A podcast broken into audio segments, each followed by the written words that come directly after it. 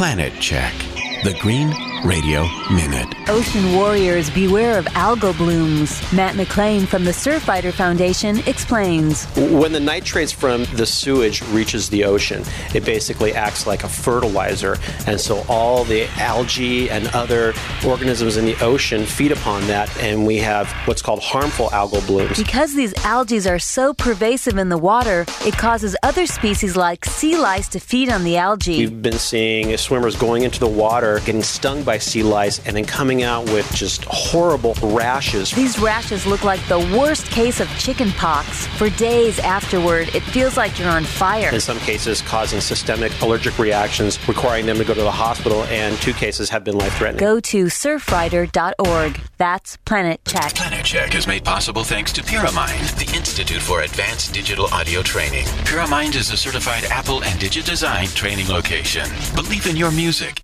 Pyramind.com.